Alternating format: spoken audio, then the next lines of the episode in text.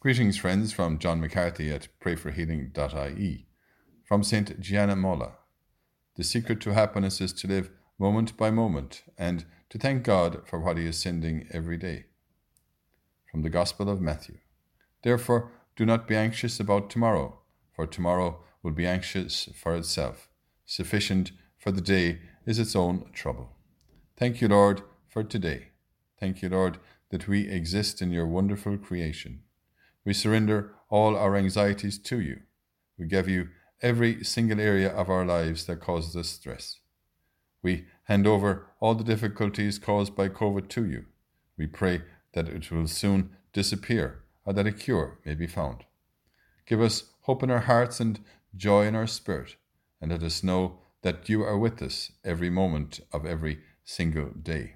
As we pray together and say for one another, Hail Mary, full of grace, the Lord is with thee.